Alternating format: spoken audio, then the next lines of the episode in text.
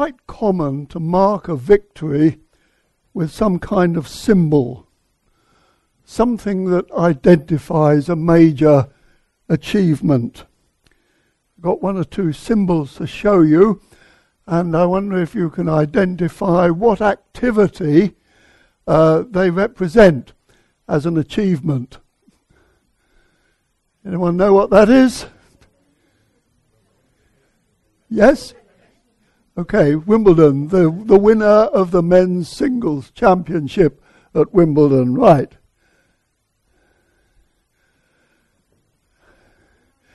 Trish ought to know that. Yes, there you are. Ryder Cup associated with golf. There you are. Yeah, this is a competition between the USA and Europe and is awarded to the winners.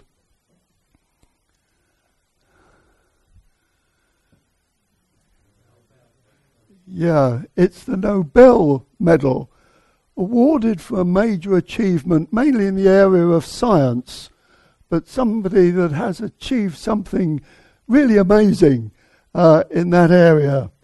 Okay. Napoleon. Okay. Amy? Snooker Masters. Yeah, that's the Masters Championship. It's a gathering together of all the key snooker players and awarded to them. Just a couple more. Okay. Olympic gold medal. Yeah, awarded again over uh, a whole range of sporting activities, but it means that you're the best. You, you really stand out amongst everybody in your achievement. And then finally, okay, the World Cup. And uh, that's something that we uh, looking at a little later on at the Manor House too, when that comes. But there's another well known symbol which we perhaps don't immediately think of as a symbol of victory. Of course, I'm thinking of the cross. When we look at the cross, we think perhaps first of all of the suffering, of the pain, of the shame that comes with dying on a cross. And yet, actually, it signifies that, in fact, a victory which is, though we may not, and many people don't not, realize, is the greatest victory that's ever been achieved because it's a victory over evil. But how is it that we think of the cross as being a place of victory? Of course, it was a place of pain. We do well to remember that as we come together on Good Friday. We perhaps tend to focus on, on the suffering of Christ. And that, of course, was a reality. It was indescribable suffering physically, mentally, spiritually, a suffering that we cannot comprehend. And it's right that we remember that and are grateful for it. But we also need to recognize that it was pain for a purpose. He didn't go there just as a criminal. He went there deliberately for a purpose. So it was that, in fact, whereas Jesus was there suffering, we can confidently rejoice in the benefit and the victory which he achieved. And the two, em- two areas which perhaps the Bible seems to emphasize in the victory of the cross the reality of what actually took place there, which we need to realize and appreciate, and the result. What is it that has happened as a result of that taking place? Firstly, then, the reality of the victory. And there seem to be two particular things here. What we read in our passage was the reason the Son of God appeared was to destroy the devil's work. Now, it's perhaps difficult for us to fully comprehend what's encompassed by those few words, but that is an incredible statement. That the work of evil was destroyed on the cross. That actually happened.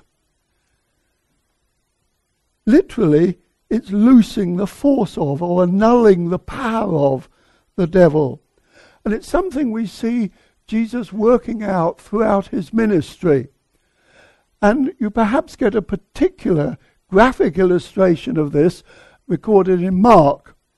Um, Jesus had been teaching to a large crowd by the Sea of Galilee, and then he says, When the evening comes, let's take a boat to the other side. I guess there was something that he, he wanted a rest, because it says as they were going over, he actually fell asleep in the boat. But when he got to the other side, uh, it was very far from a restful situation. Mark records for us when Jesus climbed out of the boat, a man possessed by an evil spirit came out from a cemetery to meet him. This man lived among the burial claves and could no longer be restrained, even with a chain. Whenever he was put into chains and shackles, as he often was, he snapped the chains from his wrists and smashed the shackles. No one was strong enough to subdue him. Day and night he wandered amongst the burial caves and the hills, howling, cutting himself with sharp stones. When Jesus was still some distance away, the man saw him, ran to him, and bowed low before him. with a shriek he screamed, why are you interfering with me, Jesus, Son of the Most High God? In the name of God, I beg you, don't torture me. For Jesus had already said to the Spirit, Come out of the man, you evil spirit. Mark records that Jesus, in this mysterious way, sent the spirits into a herd of pigs who went over the cliff. And of course, the people around heard about the pigs and they went to see what was happening. This is what it records that they found the man who had been possessed by a legion of devils sitting there. Now that's a contrast. He was sitting. He'd previously been known to wander about screaming and cutting himself. Now he was sitting, sitting by the side of Jesus, apparently. What it says then? Sitting clothed and in his right mind. Dressed and in his right mind. What an amazing transformation. Jesus had in fact restored this man to what he should be, to normality. He had previously been possessed by the power of evil, and Jesus had destroyed that power He'd annulled it. He'd wiped out the power that the devil had over this man. So that now he was sitting, dressed, and in his right mind. No wonder the people were surprised. Earlier in the passage which we read in verse 5 of 1 John 3, it says, You know he appeared so that he might take away our sins. He came to remove that which bound us and held us. Sin is what we do in our rebellion against God, brought about by the work of the devil and our subsequent bondage and addiction to sin. John shows that through Christ, cleansing from sin comes, and its power, the power of sin, has been broken. That's why John goes on in, in the passage which we read and says, right, those who now know God don't keep on sinning.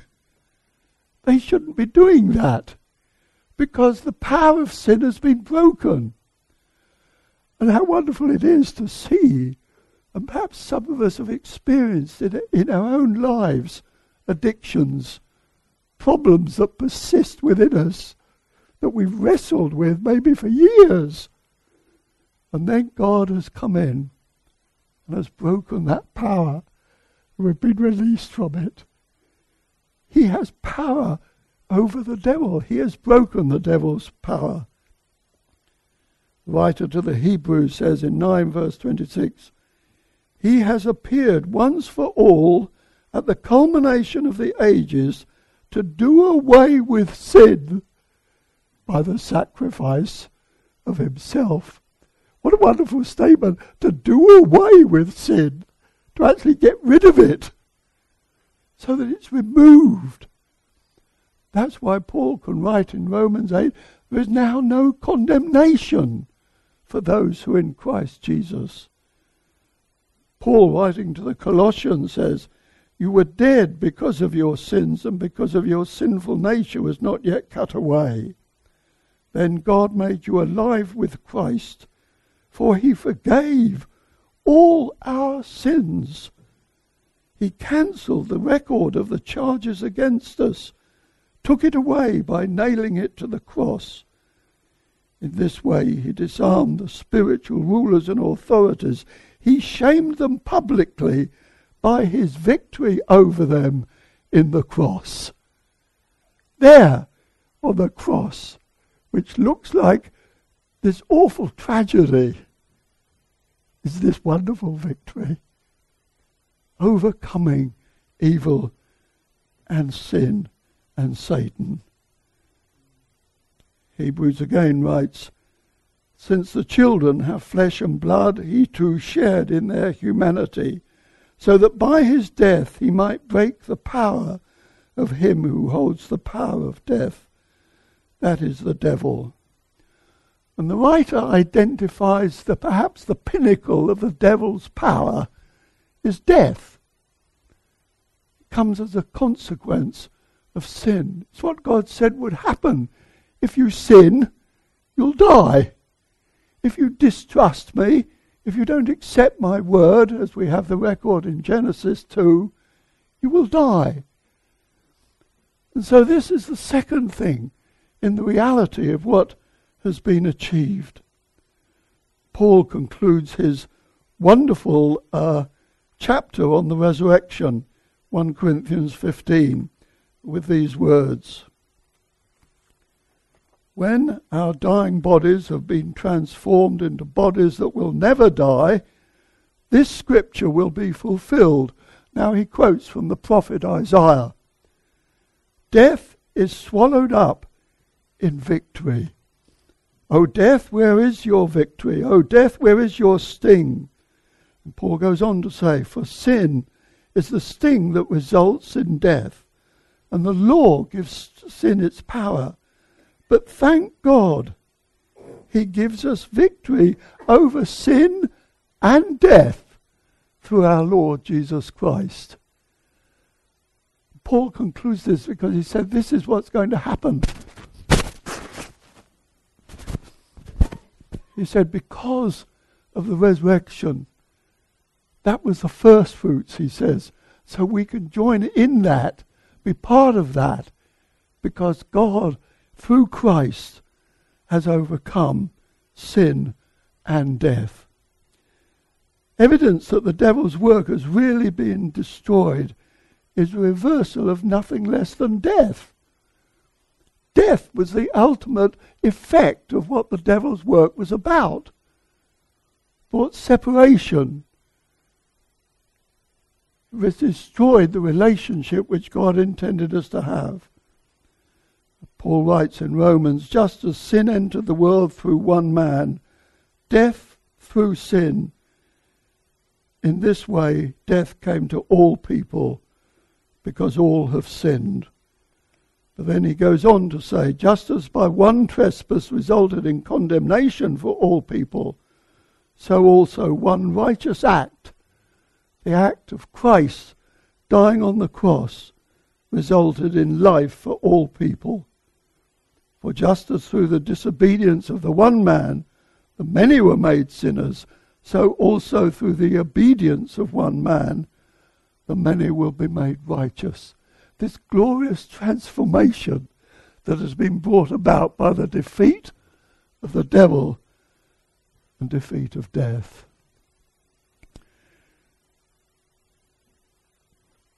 If you are actually alive, uh, it would seem to be very difficult to deny the reality of evil.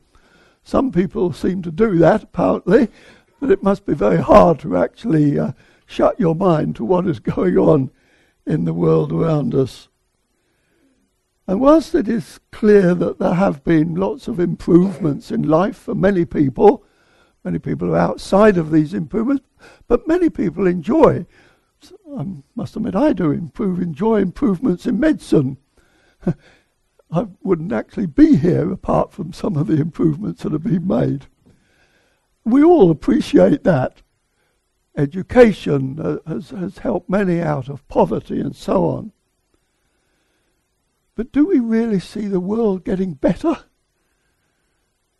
It seems every time one thinks that maybe we are getting better, something happens which demonstrates the fact that it actually isn't. It seems that mankind, humankind, is powerless to deal with the problem of evil.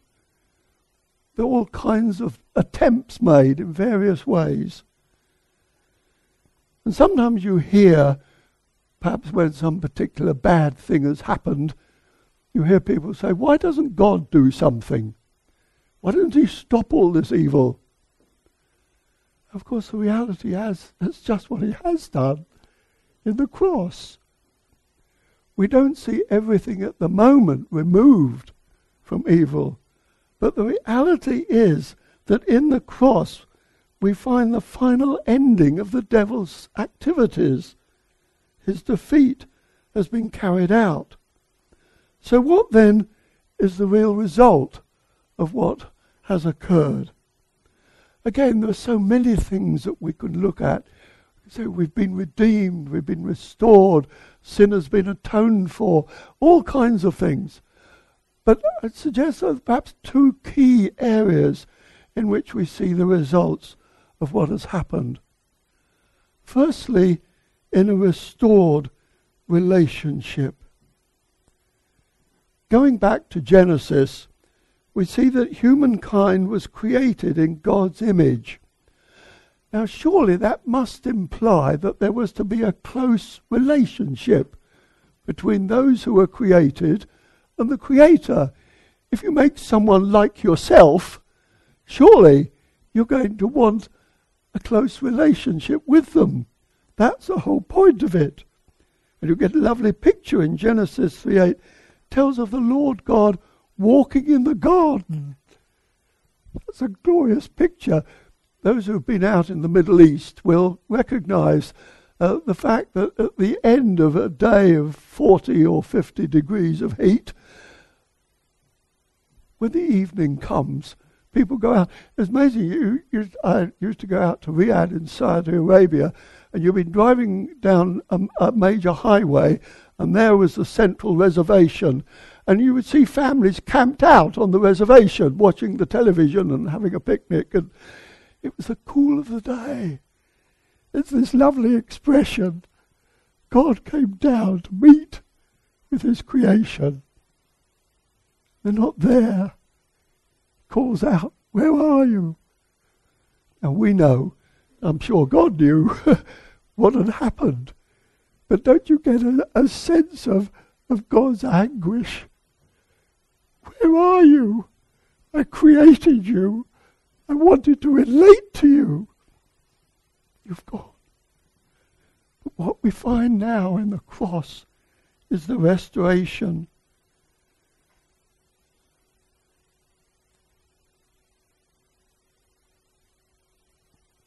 Was evident that right from the start there, God was seeking to restore that relationship.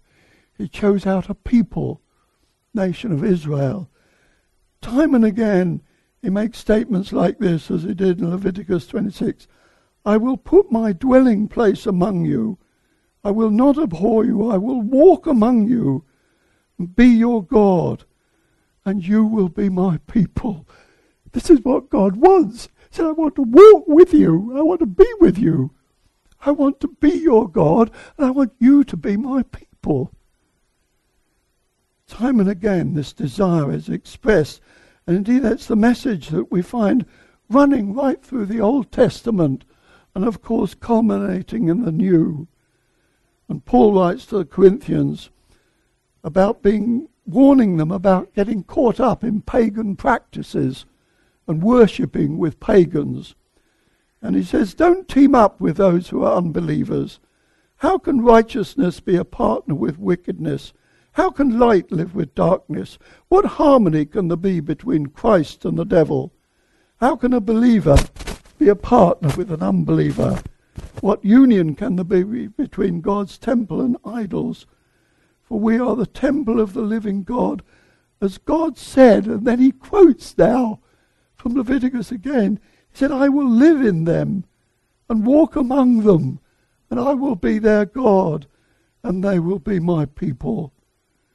And we had this wonderful expression at the beginning of what we read together just now. Dear friends, we are now, sorry, going back earlier, see how very much our Father loves us, for he calls us his children, and says John, and that's what we are. We are now the children of God, brought into that glorious relationship with him. Final fulfillment of all that that means hasn't yet been made evident, but we have the prospect of it given to us in Revelation when John writes, A new heaven and a new earth, for the first heaven and the first earth had passed away, no longer any sea. I saw a new city, the, the holy city, the new Jerusalem, coming down out of heaven from God, prepared as a bride, beautifully dressed for her husband. And I heard a loud voice from the throne saying, Look, God's dwelling place is now among the people he will dwell with them. They will be his people. God himself will be with them and will be their God. This wonderful restoration of what God always intended that there would be a people who knew and acknowledged him as their God and whom he acknowledged as his children. And so there's this wonderful restored relationship. But there's another aspect of the result. It brings a renewed purpose. There's a saying we should be very well aware not only of what we are saved from, but what we are saved to. We tend sometimes to perhaps emphasize the wonder of this salvation from sin, of this forgiveness. And of course, that, that is wonderful. But again, we need to be careful that we don't forget the reason that that happened.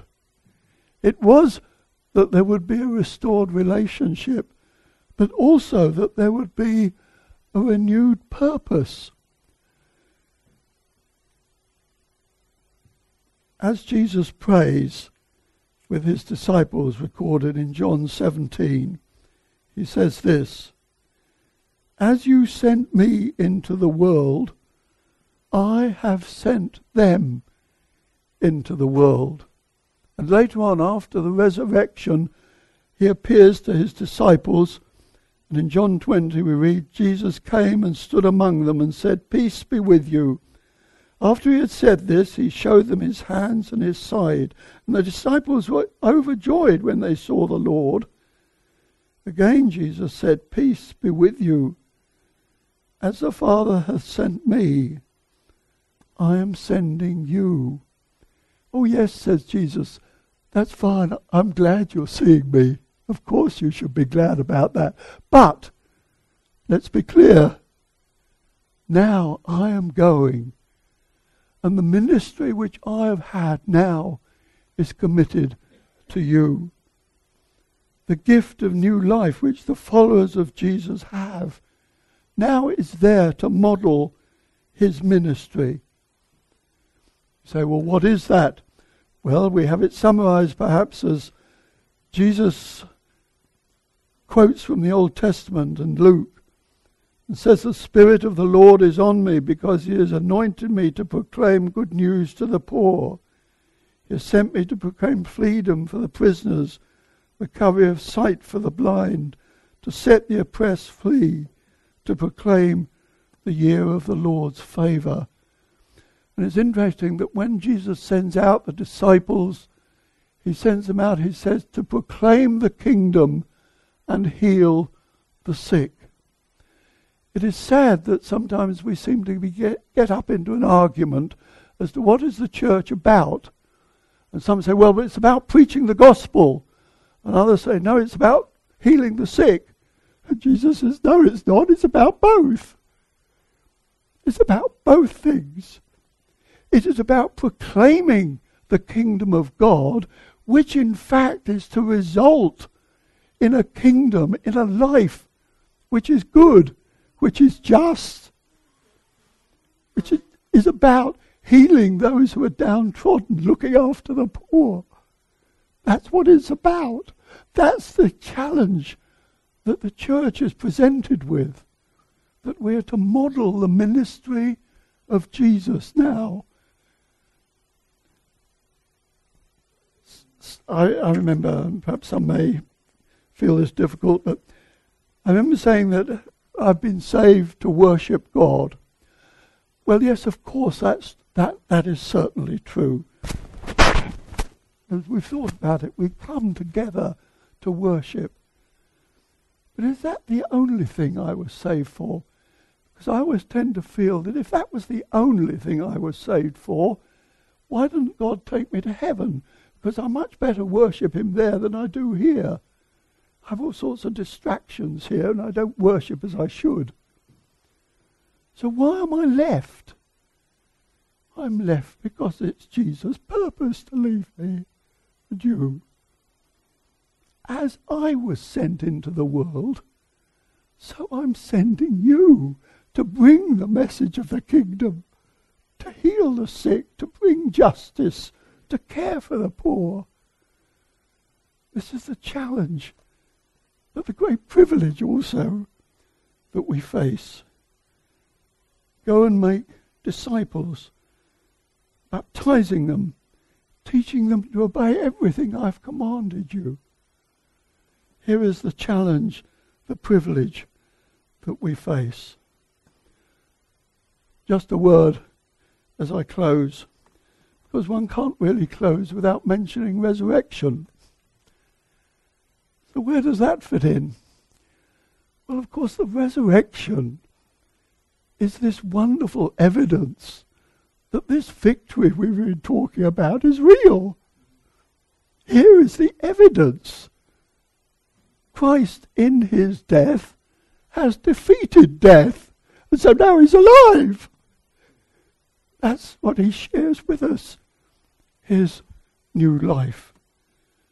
And so it is that we go forward with confidence through the difficulties, the challenges which this life still continues to bring, and yet with confidence that the victory of the cross has achieved defeat of the devil's work and of death and opens up to us this new restored relationship and this renewed purpose which God calls us to.